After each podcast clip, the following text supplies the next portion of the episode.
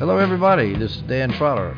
Pretty good Bible studies. I'm in Acts chapter 11, starting in verse 19, and I will continue to the end of the chapter, which ends at verse 30. Our context is this in the first half, verses 1 through 18 of Acts 11.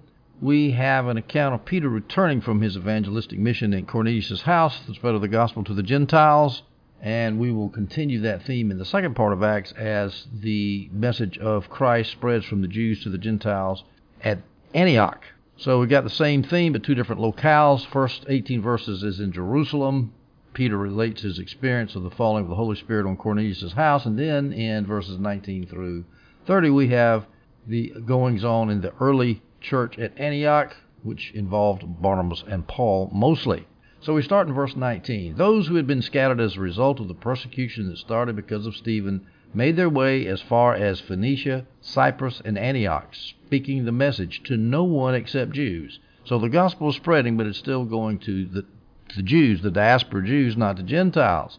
Phoenicia, of course, is that area along the Mediterranean coast just north of Israel, on the eastern coast of the Mediterranean, and Tyre and Sidon, Going from north to south, it would be Sidon and Tyre. The two main cities there, other cities there, like Byblos, famous cities, from which we get the word Bible, for example. But at any rate, uh, that's Phoenicia, and then north of Phoenicia, uh, excuse me, you go a little bit north of Phoenicia, present day Lebanon, and there's a little area of the coast on the eastern shore of the Mediterranean Sea at the very northwestern corner of the sea, northeastern corner of the sea, excuse me, and that's where present day Syria butts into the Mediterranean Ocean. And Syrian Antioch was there. It's gone now. I think if I remember correctly, earthquakes knocked it out. But at the time, it was a huge city. And Cyprus is just into the ocean. It's an island, looks like a horseshoe crab, right to the west of Syrian Antioch, right south of the of the continent of the uh, the the land of Asia Minor. So these are obviously areas outside of Israel, but the preaching was still done to the, to the, Jews. And of course, Luke's purpose here in Acts 10 and Acts 11 is to show the progress of the church, the expansion of the church from the Jewish Christians to the Gentile Christians, the establishment of the Gentile church. Now, Antioch is especially important here because Antioch was the third city of the Roman Empire, as the NIV Study Bible points out. You got Rome, number one, Alexandria, started by Alexander the Great in northern Egypt, on, on the Mediterranean coast in Egypt is the second city of the Roman Empire, and Antioch was the third. It was 15 miles inland from the northeast corner of the Mediterranean, so it was not far from the sea. The first largely Gentile church was there, as I've mentioned earlier. Paul launched all three of his missionary journey. Paul, the apostle to the Gentiles, all three of his missionary journeys came from there. Acts 13, Acts 15, and Acts 18, 1, 2, and 3.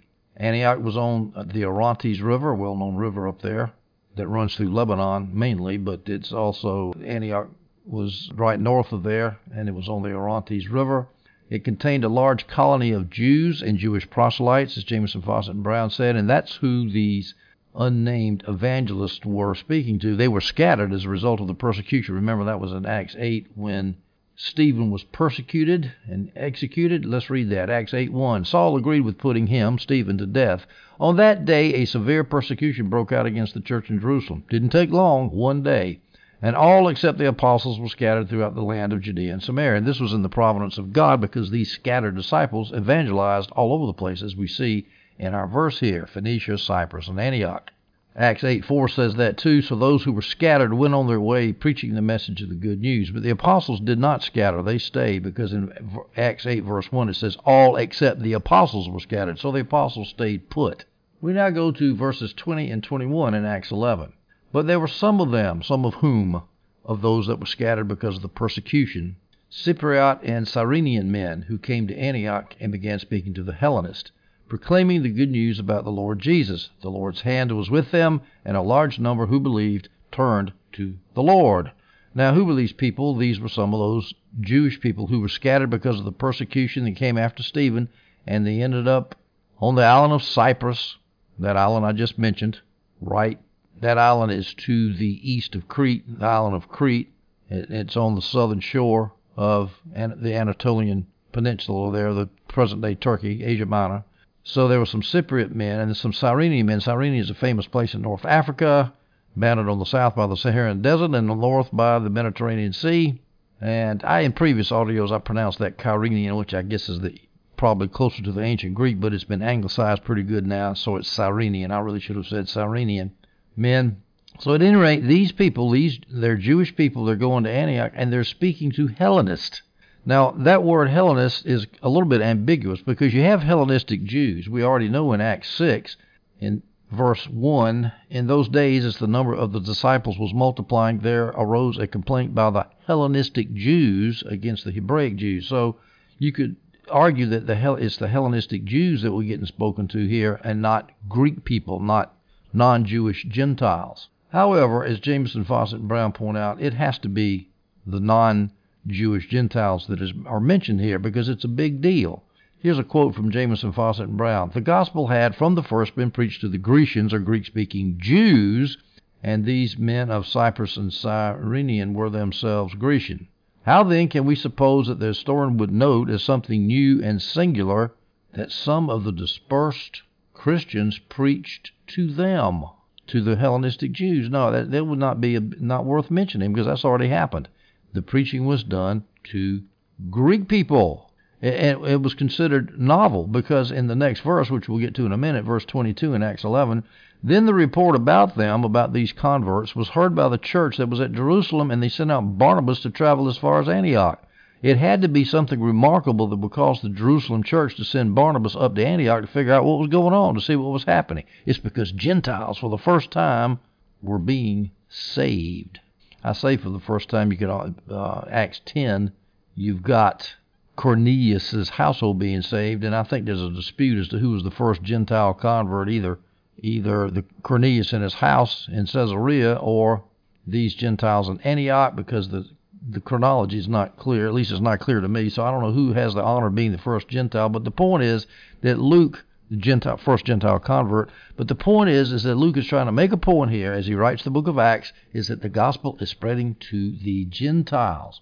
Unfortunately, in a previous audio, I said that the men of Cyprus and Cyrene were were Greek people preaching to Jews in Antioch, which I had it backwards. They were Jewish people scattered because of the persecution, speaking to Grecian Antiochs, Antioch, Antiochene Greeks. So Sorry about that. I'll never find it in all that audio. I'll never find it to be able to correct it, I'm afraid. Notice that Jamieson, Fausset, and Brown call these men of Cyprus and Cyrene Grecians. I don't know how he gets that because it says some of them, those that were scattered because of the persecution. I don't know why you would call them Grecians. I don't know what that means. Now, let me point out to you that some this idea that the people who were being preached to at Antioch were Gentiles is not universally held. John Gill mentions it. I don't know if he affirms it, but he at least mentions that it is a possibility that the people that were being preached to were Hellenistic Jews. And I just pointed out that I don't think so because that was not anything new. That had already been done, Acts 6. And this is something that was so new that the Jerusalem church sent up to Antioch Barnabas to report to see what was going on and to encourage them. So I think these are Gentiles are being converted in Antioch.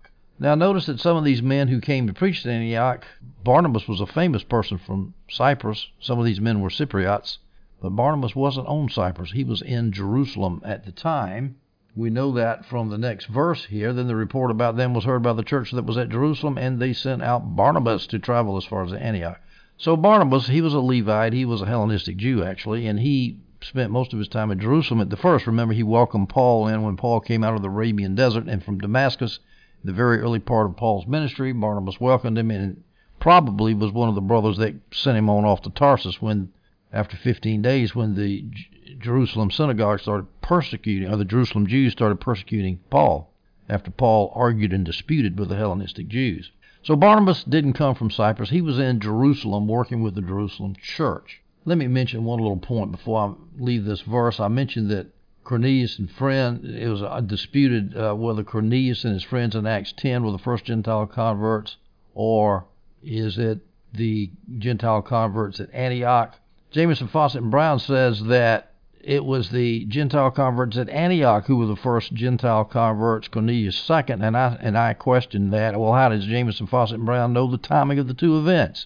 I'm speculating. Are you saying because Acts 8:1 4, the persecution of, of Stephen happened before the falling of the Holy Spirit on the Gentiles in Cornelius' house in Acts 10. I could go along with that, but you don't know how long it took for after the persecution for those Jews to go back to Cyprus and Cyrene and then go from Cyprus and Cyrene to Antioch and then convert the Gentiles there. So it's it's a minor point. Who cares?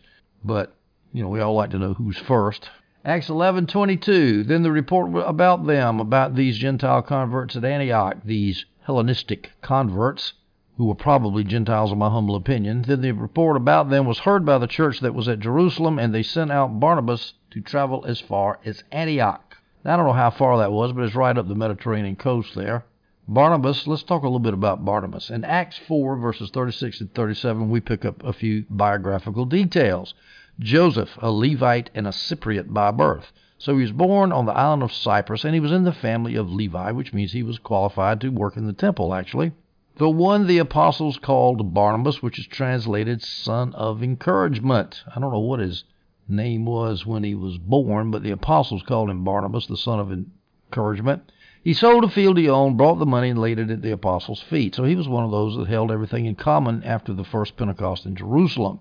In Acts 9:27, we read this about Barnabas. Barnabas, however, took him, took Paul, and brought him to the apostles. This is after Paul left Arabia and Damascus after three years up there and came down to Jerusalem for his first visit, described in Galatians 1:17. Barnabas met Paul, took him to the apostles, and explained to them how Saul had seen the Lord on the road and that he had talked to him, and how in Damascus he had spoken boldly in the name of Jesus. So Barnabas was Paul's character reference to the Jerusalem apostles. He was a good man to send up to Antioch to figure out what was going on because he was not a Hebraistic Jew, he was a Hellenistic Jew, and he was lived in Cyprus, which is right off the coast. So he's familiar with the people up there. I'm sure he could better relate with the Gentiles in Antioch, as Jamieson Fausset and Brown and Adam Clarke point out. And he went up there to encourage them. That might have been how he got his nickname, Son of Encouragement. Now, the, note the Jerusalem church sent Barnabas up there NIV Study Bible notes that it was apparently the policy of the Jerusalem church to check on new ministries, and they cite the mission sent from Jerusalem to Samaria in Acts 8:14 to check upon the Samaritans when the Samaritans received the Holy Spirit and got saved. When the apostles who were at Jerusalem heard that Samaria had welcomed God's message, they sent Peter and John to them. So Jerusalem was the mother church, not Rome, by the way, not Rome, it was Jerusalem. Now they sent Barnabas as far as Antioch. That sounds like they sent Barnabas up to, to cover the ground up to Antioch, which sounds like they were asking Barnabas to encourage other people along the way. As Jamieson Fausset and Brown point out, that's a rather subtle point, but I wouldn't be surprised. Why not? You're traveling, you encourage Christians as you go from house to house. Acts 11:23. When he, Barnabas, arrived in Antioch and saw the grace of God. How did he see the grace of God? Because he saw all those converts up there. He was glad and encouraged all of them to remain he was glad and encouraged all of them to remain true to the Lord with a firm resolve of the heart. Why did he urge them to remain true to the Lord? Because these early Christians faced constant persecutions from the rabbinic Jews first and also the Roman Empire later on as they moved out across Asia across Asia Asia Minor. So they needed encouragement. And I'm going to tell you, I can't tell you how easy it is to get depressed being a Christian. We have the greatest joy in the world our hearts are full of joy. Paul all the time says, Rejoice, rejoice. Again, I say rejoice. And yet we get discouraged because the world hates us.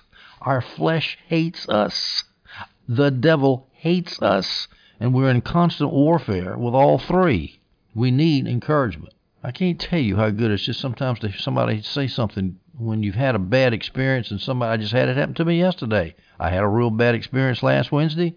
A good friend of mine's on the phone with me and just said, a real nice word about me, which I didn't really believe, but it still made me feel good, still encouraged me.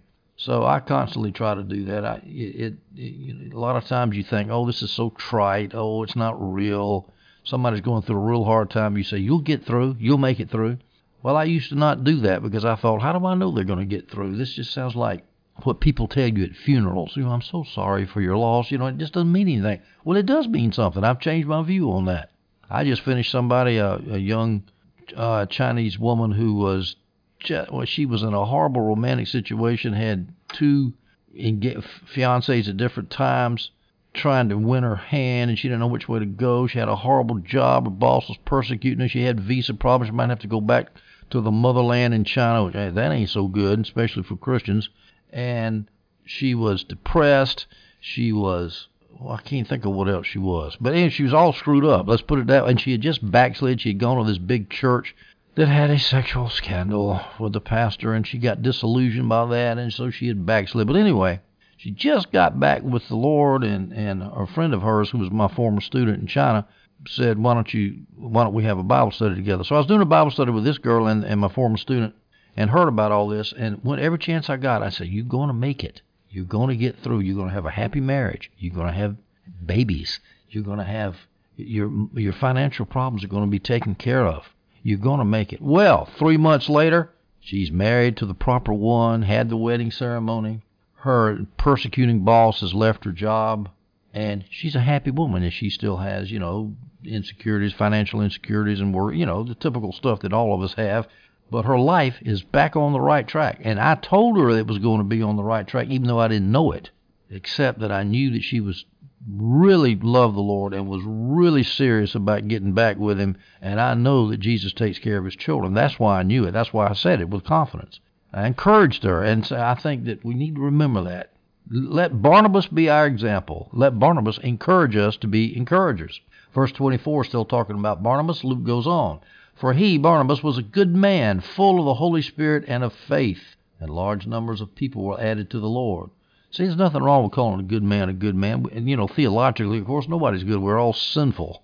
Our righteousness is as filthy rags. Yeah, we know that. But in, from the point of view of, let's say, civic righteousness, we call people a good man. I remember there was this woman. I forgot her name now, but she was oh, I forgot her name, but she was a roommate of a German Baptist woman in a Chinese class I was taking, and that German Baptist led her to the Lord. And we all laughed and said, "Well, why did she need to get saved? She was already perfect." that roommate, she was the nicest person you ever want to meet in your life, just as sweet as she can be. And so, yeah, she was a good girl. We say a good girl, but she still needed Jesus because she was still a sinner. So we need to be careful that used to throw me when I, I would be afraid to call people good people because of that theological doctrine that we're all inherited original sin. Every now and then you, uh, Jerry was her name. I remember her name now, Jerry. You you run into people you think, well, you know, she violates the, the rule of original sin. She's so sweet and kind and good. No, we're all sinners. But that doesn't mean that from a human standpoint we can't call people good. And Barnabas was like that. He was a good man full of the Holy Spirit and faith. That was just like Stephen, one of the first seven so called deacons. Verse Acts 6 5, the proposal pleased the whole company, so they chose Stephen, a man full of faith and the Holy Spirit. Those two things go together. You get full of the Holy Spirit, you're gonna have full, you're gonna be full of faith, full of belief. I believe you, God. I believe you can do this. I believe you can take the impossible and make it possible and make it realize in the real world the things that I just hope for. I want to see people get saved. Large number of people added to the Lord. You got leaders like Paul and Barnabas. Yes, sir. Leadership is important, folks. There are too many Christian leaders out there who lord it over the flock and give leadership a bad name. I remember being in the house church movement for a long time. We hated the word leadership because we were so sick of Protestant popes. One man pastors who run their congregations like medieval petty lords and treat the Christians like serfs. But you can you can overreact against that, and we did, and we would poo-poo leadership. No, you need leadership. You take any church, take any house church. You don't have leadership, it'll be gone. It'll be gone with the wind. Ain't ever coming back again if you don't have leadership in that house church. And that's true of anything, not just a house church, but any organization. You got to have leadership. That's just human nature. That's the way we're built. And so Paul and Barnabas were great leaders, and large numbers of people were added to the Lord. Jamieson, Fausset, and Brown point out that that that Barnabas, the good man, he was a good man, he rose above narrow Jewish sectarianism. I mentioned that earlier. He was a Hellenistic Jew, so he wasn't as narrow as some of these Hebrewistic Jews were. Acts 11, verses 25 through 26.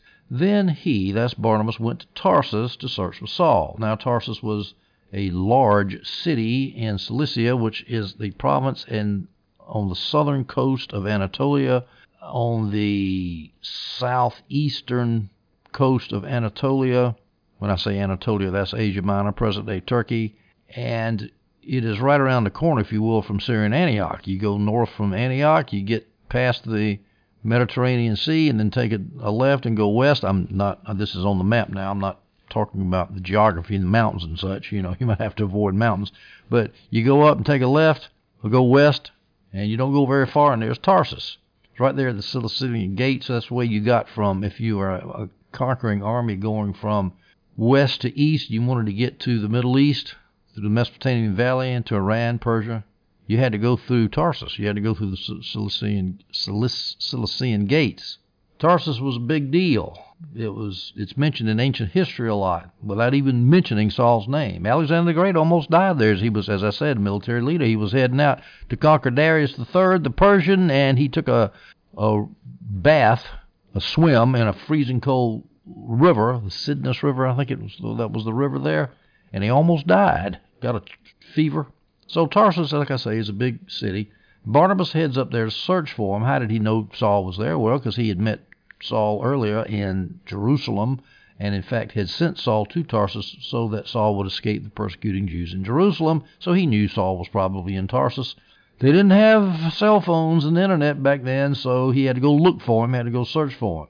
Why was he going there to search for him?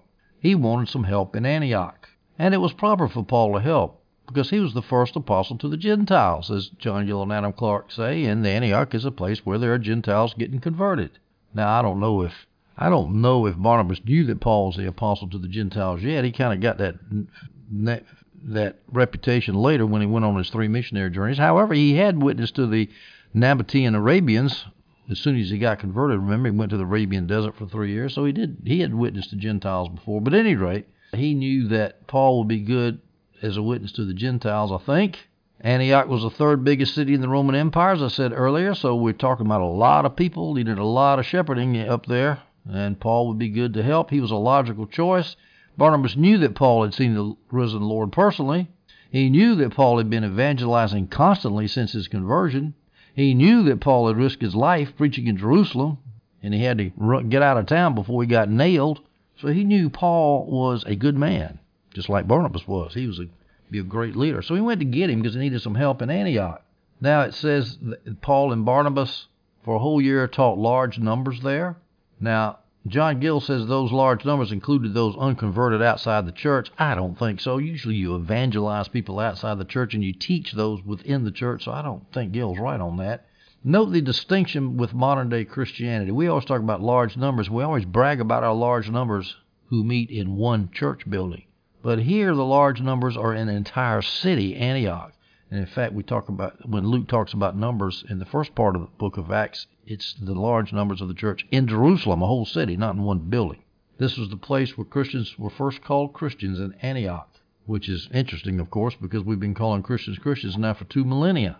The word means belonging to Christ, as the NIV Study Bible says. This is an appropriate name, of course, because we do. We belong to Christ. We are His possession. Now, there's a couple of options as to where it came from, according to the NIV Study Bible and John Gill. It could have been a, a term that was just adopted by believers, or it could have been given to believers as a term of reproach. And Jamieson Fausset, and Brown holds to that. Kind of like Methodists were sneered at with that term Methodist. Well, I don't know. I think the and my, I don't know why. Just my feeling is the Christians just started calling themselves Christians there. I don't know. Who knows? But at any rate, that's where we got our name from, right there in Antioch. How do we know Saul was from Tarsus, by the way? Well, we know that because of Acts 9:11, where Ananias is told in a vision, "Get up and go to the street called Straight." This is in Damascus. The Lord said to him, said to Ananias, "To the house of Judas and ask for a man from Tarsus named Saul." And of course, Stephen had earlier sent Paul off from Caesarea to Tarsus when the Jews were persecuting Paul in Jerusalem, as I've mentioned earlier. And of course, Paul would have told Stephen he's from Tarsus. We go to verse 27 in Acts 11. In those days, some prophets came down from Jerusalem to Antioch. Well, let's talk about the time first. In those days, this is a prophecy of a famine, and the timing is not known because. Well, I tell you what, let's read the next verse, Acts 11:28. Then one of them, one of these prophets named Agabus, stood up and predicted by the Spirit that there would be a severe famine throughout the Roman world. This took place during the time of Claudius. Well, you think, great. All we got to do is find the time of the famine in the time of Claudius, and we'll know when Agabus stood up and prophesied about it right before it. But the problem is there were four famines in the time of Claudius, and people will argue till the cows come home as to what time the famine was. Well, the four uh, Claudius ruled from 41 to 54 AD, so we at least we narrow down to that. We're, we're before 41, or somewhere around 41, because the prophecy was that there would be a famine during the time of the reign of Claudius. I assume that Agabus knew he could have prophesied that, I guess, but I assume he knew that it was. Well, I don't know. Actually, I'm not sure that's true. That he knew that Claudius would be reigning at the time of the famine. Maybe that was part of the prophecy too. But at any rate, there were four famines during that 41 to 54 period. There was one in either the first or second year of his reign, around 41 or 42, or the fourth year, about 45. That's the second famine. The third famine was 40 AD 48, and the, that's the third famine. And the fourth famine was the 11th year, which would be 52 AD. Now, most commentators in Adam Clarke's time thought it was the fourth fourth year, which would be 45 or so. Jamieson, Fausset, and Brown says 41 the NIV Study Bible has it at 43 or 44. So you see, there's a whole bunch of confusion and dispute about when this famine was that actually occurred. Now, why were there so many famines during the reign of Claudius, you might ask? Well, without modern refrigerated transportations, local famines are inevitable. You don't have rainfall in one area, you got a local famine. Well, in modern in the modern era, you put food in non-famine areas on refrigerated train cars and trucks and you carry them to famine areas and you spread out the you, you lessen the risk you spread the risk of there being a famine and you're not going to have famines over a long a broad area of time and thank God for refrigerated train cars I think it was 1920s they were invented I don't know I forgot exactly when it makes a big difference as far as human misery and human happiness well back then they didn't have that so local famines were inevitable inevitable well at any rate this man Agabus well he's one of the some prophets came from Jerusalem to Antioch. One of them was Agabus. Now, his prophecy, and this mention of prophets is the first mention of the gift of prophecy in Acts. However, the mention, the gift of prophecy is everywhere in the book of Acts from this point onward. What is the purpose of prophecy? Well, foretelling, is in the case of Agabus, he foretold a famine that was coming. And that's typically what we think of. We think about prophecy, we think of foretelling the future. However, most prophecy is not foretelling the future. 1 Corinthians 14:3 says it's for edification, exhortation, and comfort. Prophecy is. It's forthtelling, not foretelling, if you will. But the person who prophesies speaks to people for edification, encouragement, and consolation. And I think it's good to emphasize that because our popular conception of prophecy is always foretelling the future. And another purpose of prophecy is for direction, which is similar to foretelling the future, when, as when Agabus in another place in Acts, which I'll mention in a minute, Agabus suggested that Paul not go to Jerusalem. At least he predicted that there was going, if Paul went to Jerusalem, he'd get arrested. And there's a, a, a hint there that he was suggesting, hey, don't go down to Jerusalem. You don't want to get arrested. We'll talk about that. That's play, that's a little bit controversial, actually, uh, when we get there. That's later on in Acts. So there's prophecy is big, and to show you how big it is in Acts, as well as in the other New Testament scriptures, I'm going to read these verses. And I want to do this because prophecy is disdained today by so many people in the evangelical church, especially by professional cessationists who just are scared to death that a prophet is going to get up and prophesy and predict that he is one of the apostles and he's going to write a new book of scripture and he's going to reopen the canon and all this nonsense. And before I read these, just just say if you're worried about that, this is all you got to know is that first of all, if somebody gets up and prophesies, if he contradicts the rest of the canon, throw him out. That's the first check. The second check, if he prophesies something that's not directly contrary to the scripture, but nonetheless might be squirrely, like this church should do this or this church should do that, well, then let other prophets judge the prophecy, as in 1 Corinthians 12, or, or and eventually the whole church has got to judge the whole church, because where is authority in the church, as I mentioned in a previous audio, the authority in the church is in the consensual decision-making process participated in by every member of the church. If you do all those with all those safeguards, you don't have to worry about a prophet, a modern day prophet, coming up with a new book of the canon. I, ever since prophecy was emphasized again since the Pentecostal revival at Azusa Street in the early 20th century, where has there been a prophet who's tried to write another book of Scripture? I have never heard of one. Now, I've heard of a lot of screwy prophets, a lot of screwy prophets, but they're always judged and say, oh, come on. And also, you can judge by a lot of times if they predict something bad happens and it never happens. And of course, that's always difficult because sometimes, like I heard one, I'm not going to mention his name, but back in the 80s, that it was going to be fire rolling down the streets of America and all hell's going to break loose. Well, that was what, 39, 40 years ago. Hadn't happened yet. Well, you could say, well, we need to wait another couple hundred years. Well, yeah, you wait long enough, maybe your prophecy will be fulfilled. I'm not impressed with prophecies like that. But even that prophecy, as wrong as it might be, it doesn't come close to writing a new book of the canon. So just quit worrying about it. You, you know, if we would quit being so scared of how something might be abused, and if we would focus on the proper use of it, we might get blessed. The early church sure used prophecy. I'm going to show you right here. Acts 13:1. And the church that was in Antioch there were prophets and teachers. And these prophets and teachers sent Paul and Barnabas out, Saul and Barnabas out on the first journey. Acts 15:32. This is the Jerusalem Council. Both Judas and Silas from Jerusalem, who were also prophets themselves. So the church at Jerusalem had prophets, Judas and Silas. They went up and encouraged the brothers at Antioch with a long message. Acts 19:6. And when Paul had laid his hands on them, on whom the twelve brothers at Ephesus who had not heard about baptism of the Holy Spirit yet, the Holy Spirit came on them and they began speaking other other languages, other tongues, and to prophesy. So, prophecy after being filled with the Holy Spirit. Acts 21 9 through 10. This man Philip had four virgin daughters who prophesied. That's Philip the evangelist who went from Jerusalem to Samaria to evangelize the Samaritans in Acts 8. While we were staying there in Caesarea many days, a prophet named Agabus, that's the same Agabus who predicted this famine, this Agabus came down from Judea, and that's when he told, that's when he predicted that Paul was going to get arrested in Jerusalem after his third journey. Rome, now leaving the book of Acts, we go to Romans 12:6. According to the grace given to us, we have different gifts. If prophecy, use it according to the standard of one's faith. Use it. What does Paul say in 1 Corinthians? What is it, 14? I would that you all prophesy. How many people you know prophesy today? Those those commands of the apostle are completely ignored in the evangelical church today, except especially with cessationists. Completely ignored. 1 Corinthians 12:10 to another the performing of miracles to another prophecy these are gifts are distributed to to another prophecy 1 Corinthians 13:2 if I have the gift of prophecy and understand all mysteries but do not have love I am nothing Paul just assumes that, hey, somebody's got the gift of prophecy. No problem. Just got to have love with it. 1 Corinthians 13:8.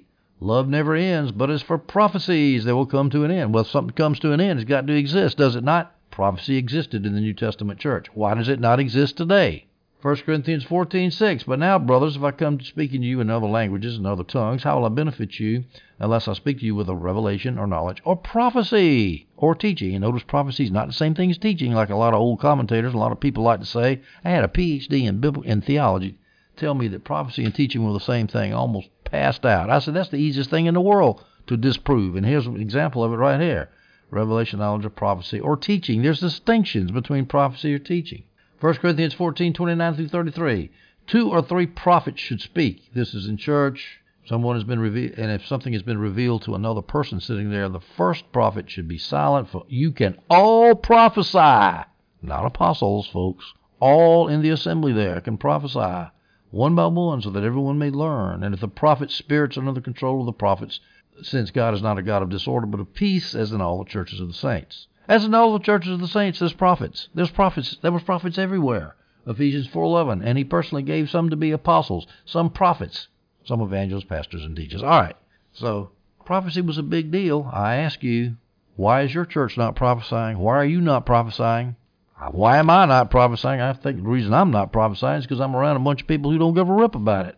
Or and, and not to mention the fact that there's a bunch of Looney Tune prophets out there prophesying all kind of nonsense. so you put that all together, and we've lost a something that would really be of aid and comfort to the church. All right, so verse 27 says some prophets came from Jerusalem to Antioch, and we don't know when the date was. It's somewhere between 41 and 50 something, 52 maybe. I'm assuming I'm going to just assume for the sake of argument is in the early 40s when this famine was, and that Agabus got up before then. In fact, I found one commentator that who was that Barnes, I think. Yeah, Barnes estimated about that Agabus got up and prophesied in Antioch about 38, 39, or 40 AD that the famine was coming. And of course, the, some predictions of the some estimates of the famine were 41 AD. Whenever it was, that's a good, that's a rough time frame. We're still in the 30 in the 30s. Agabus gets up 38, 39, or 40 and predicts. Well, let's read that in verse 28. Then one of them, one of those prophets that came up from Jerusalem, one of them named Agabus stood up, this is in, in, in, Antioch, and predicted by the Spirit that there would be a severe famine throughout the Roman world. This took place during the time of Claudius. I've already mentioned there were four famines during the time of Claudius, so we can't pin it down exactly when it was. he predicted by the Spirit, because that's how prophets operate. They operate by the Spirit. There would be a severe famine throughout the Roman world. Now, Adam Clarke points out that how can there be a famine all the way through the Roman Empire? Because then there wouldn't be any way to help the people who were in the famine, because everybody would be in the famine and nobody would have food to give to somebody else. Now, that's an interesting question, I thought. So I did a little bit of digging on that. Adam Clarke said that that word orchomenane, accusative there uh, of that word there, the Greek word orchomenane, might have just been Judea, not the whole Roman Empire. As and Clarke points out, how could others outside Judea help if everybody was suffering famine? The NIV translates it the Roman world, just like Acts 11:28 does, because Roman world is a typical translation for orchomene. That I mean, that's just it's I, I can't. Well, how about this? In all of the Roman world, the decree went out to for a census to be taken in the Christmas story. That's the Roman world, the Roman Empire. It doesn't mean the whole planet. It means the Roman Empire usually. But here now we're trying to say this word means only Judea. Now Barnes, Alfred Albert Alfred Alfred Barnes. What is his name? Alfred or Albert? I think it's Alfred Barnes, famous commentator. He he says this, quoting a Dr. Lardner in his days. Uh, uh, uh, excuse me, I don't know when Barnes wrote, but he was quoting Dr. Lardner, who wrote in the 19th century. Dr. Lardner has attempted to show that the prophecy had reference only to the land of Judea, though in fact there were famines in other places. Here's another quote from Barnes. Quote, the word here, orchomenane, usually denotes the inhabitable world, the parts of the earth which are cultivated and occupied. It is sometimes used, however, to, to denote an entire land or country, in contradiction from the parts of it, thus to denote the whole of the land of Palestine in distinction from its parts, or to denote that an event would have reference to all the land and not confined to one or more parts, as Galilee, Samaria, etc. The meaning of this prophecy evidently is that the famine would be extensive, that it would not be confined to a single province or region, but that it would extend so far as that it might be called general. In fact, though the famine was particularly severe in Judea, it extended much further. Well, Barnes kind of fudges it a little bit. He says it's mainly in Judea, but it spread out a little bit. So the idea is that that there was a famine in Judea and it might have been famine in other parts of the Roman world, but it didn't mean that the whole the whole Roman Empire was wiped out with famine because obviously then the the Jews could not in Judea could not have been succored. Well, anyway, I think the easiest thing is to say throughout the Roman world, yeah, but there were still some parts throughout the Roman world that didn't have a famine. That's that's really not that hard when you think about it. We go now to verse 29 and 30. We'll finish up this audio and finish up chapter 11 of Acts. Verse 29 and 30 in Acts 11. So each of the disciples, that's in Antioch, according to his ability, determined to send relief to the brothers who lived in Judea. Because apparently there was not the famine in Antioch, but there was in Judea. They did this, sending it to the elders, that's the elders of the church of Jerusalem, by means of Barnabas and Saul. Barnabas and Saul, the leaders of the church of Antioch, they're the logical person to take the money down there to Jerusalem. This shows companionship and camaraderie between the Jewish and the Gentile church shows that it's all for one and one for all. We're all in this together. We don't want to have division. Now they sent it to the elder. You notice they didn't send it to the Peter down there in Jerusalem. Didn't send it to the big shot Pope down there. Sent it to the elders. Didn't send it to the pastor of the Church of Jerusalem. Send it to the elders. We're doing it today. We'd send it to the pastor because we don't know anything about church government today. Church government is supposed to be by local elders, plural, not one. And elders, the same thing as pastor. So if you want to say plural pastors or plural overseers or whatever, but not just to one. And so they sent it down there to the elders of the church of Jerusalem. Now, this is the first reference to elders in the book of Acts, as the NIV Study Bible uh, says. Now, there's an interesting question why are the apostles not mentioned? Sometimes the apostles are mentioned, usually in conjunction with the elders, the apostles, the brothers, and the elders, like in Acts 15. But here, the apostles are not mentioned. The NIV Study Bible speculates the reason for that is, is that they are absent from Jerusalem at that time. And I don't have any problem with that because that's what apostles do. They don't hang around and sit in a local church and run the church. That's the elders' job, the people who have jobs locally and can support themselves. Apostles, they have to take up contributions because they can't work locally except maybe they can't work as they travel except maybe like Paul did with tent building and such. But generally they can't, and so they have to be supported by gifts. And that's what you see. What are the two places where the early church gave, the, the biblical church gave money to people is to poor people, widows and orphans, and to itinerant evangelists, or itinerant workers, I should say, apostles and evangelists. That's where they gave their money to. They didn't give it to local elders, although they could have. And that and that's practical because if you're traveling, you can't work. You can't support yourself. So, if there are no apostles in the church of Jerusalem at this time, I can only speculate that they were out doing what apostles do, which is traveling and starting and encouraging churches. So, it wouldn't surprise me at all. Peter did that. Remember, he went down to Joppa, to Lydda, Joppa, and Caesarea. A little short missionary journey there. And by the way, a lot of times people say, well, he traveled alone. Well, no, he didn't. He had brothers with him from Joppa to Caesarea, we know, and probably those brothers at Joppa had come all the way from Jerusalem with him. I was snookered into thinking that he traveled alone by a so-called apostle who was going around wrecking church, excuse me, establishing churches, but actually he was wrecking them, and he he had no accountability. You couldn't talk to his fellow apostles who were on the apostolic work team going around. Paul always traveled with fellow apostles. They were accountable to one another, but this guy wasn't, and he caused the biggest stink I have ever seen in my whole life. And there was nothing you could do about it. You couldn't call up one of his fellow apostles and say, hey, you need to rein this guy in, or at least let me tell you what we think he's doing.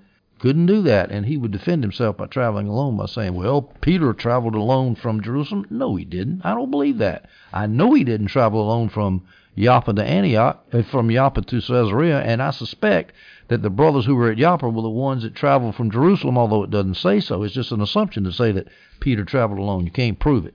Well, at any rate, that is a little rabbit trail because we're now talking about Christian giving. Now, notice that these disciples gave to the to the poor offering relief, the Jerusalem Poor Relief Fund. They gave according to their ability. This is the standard rule of Christian giving in the New Testament. According to one's ability. Nowhere does it assume a tithe is the standard of giving, and that is another Christian myth. The tithe, the tithe. I remember I was teaching in Dominican Republic. I was teaching New Covenant theology, and that we're free from the tithe, of the law of the tithe, because that's in the Mosaic law. We're now we're under the law of Christ. In the New Testament, under the law of Christ, it's you give according to your ability. As a cheerful giver, according to your ability. That might, and, and I, I mentioned that oftentimes that's more than ten percent, but there is no particular number that you put on it. And oh my, my, I look over at my translator, and he's crouched down with his hands over his head, and he's saying, "Incoming, incoming." because I was talking to a bunch of pastors who think that the tithe is how they get their money, you know, and how they get their support. And without a tithe, they were going to starve to death. That's a touchy subject, as I learned from that experience. But I'm going to tell you something. I remember another time that there was a brother who agreed completely with me that we're free from the law of Moses. And, he, and not only did he believe it, he taught it all the time. And he would quote a particular teacher who taught it and he would quote it and quote his sermon, we're free, we're free, we're free from the law, we need to, you know, and all that. And then I mentioned something, one time he was in the audience, and I mentioned something about being free from the law of the tithe. By golly, did he choke on that. And I thought, my gosh, if I can make somebody that agrees with me on about being free from the law on every other point, but then mention the tithe and watch him choke up, we got a problem here. I remember John R. Rice, of all people, a fighting fundamentalist. He wrote a little book and he said that he, he didn't believe in the law of the tithe, and he said you and he was a pastor. He he lived off of Christian donations. He said you'll get a lot more donations if you quit preaching that law. At any rate, that's a little one of my pet peeves. I guess that's why I spent so much time on it. Now, notice also, not only do, do we not have in the New Testament a law about the tithe, we also don't have any assumption that the Christians shared everything equally, as in Acts the first part of the book of Acts, Acts 2, I think it is, where they all shared their goods in common? No, according to his ability, that means some people got more money than other people. They weren't equal in their wealth. The Bible never says that you're supposed to be equal in your wealth. If you got more money than some other Christian, well, thank God for it, but you ain't you don't need to feel guilty about it. And if you got less money from somebody else, don't feel like you're less spiritual than somebody else. That's just the way it is. Some people got more money than you, and some people gonna have less money than you, and it's not important. And when it's time to give, if you are a widow and you got two mites to give, we'll give you two mites. You've given just as much as the millionaire who gave you a, gave a hundred thousand dollars. All right, so the Antiochian Christians gave money, collected money, and sent it by Paul and Barnabas to Judea, to Jerusalem. Why there? Why not somewhere else? John Gill says, well, because the famine was most severe in Judah, in Judea, and also because the church in Judea had already helped spread the church to Gentile areas, and now the Gentile areas were were returning the favor, if you will. They felt gratitude. They wanted to show their gratitude to the mother church in Jerusalem. So Barnabas and Saul go back to Jerusalem. Now this is Paul's second trip to Jerusalem. His first trip is mentioned in Galatians 1:17, which says this: I did not go up to Jerusalem to those who had become apostles before me. Instead, I went to Arabia and came back to Damascus. And you'll read there uh, around that passage that it was for three years that he was up in, in Damascus and Arabia before he came to Jerusalem. So that was the first visit. And now this famine relief is this Paul's second trip to Jerusalem after his conversion, as Jamieson Fausset, and Brown say. And when we get to Acts 15, we'll see his third visit to Jerusalem when he comes down from Antioch for the Jerusalem Council. So he does a lot of stuff before he gets started on his missionary journeys. He was prepared for those missionary journeys. He had a lot of experience, a lot of church experience. Ladies and gentlemen, I am now finished with Acts chapter 11. We will, in our next chapter, begin in Acts chapter 12. We will see that James, the brother of John, the son of Zebedee, is going to be killed by the sword by Herod, and Peter is going to be imprisoned and going to get released from prison. We'll take that up in our next audio. I hope you stay tuned for that one. I hope you enjoyed this one.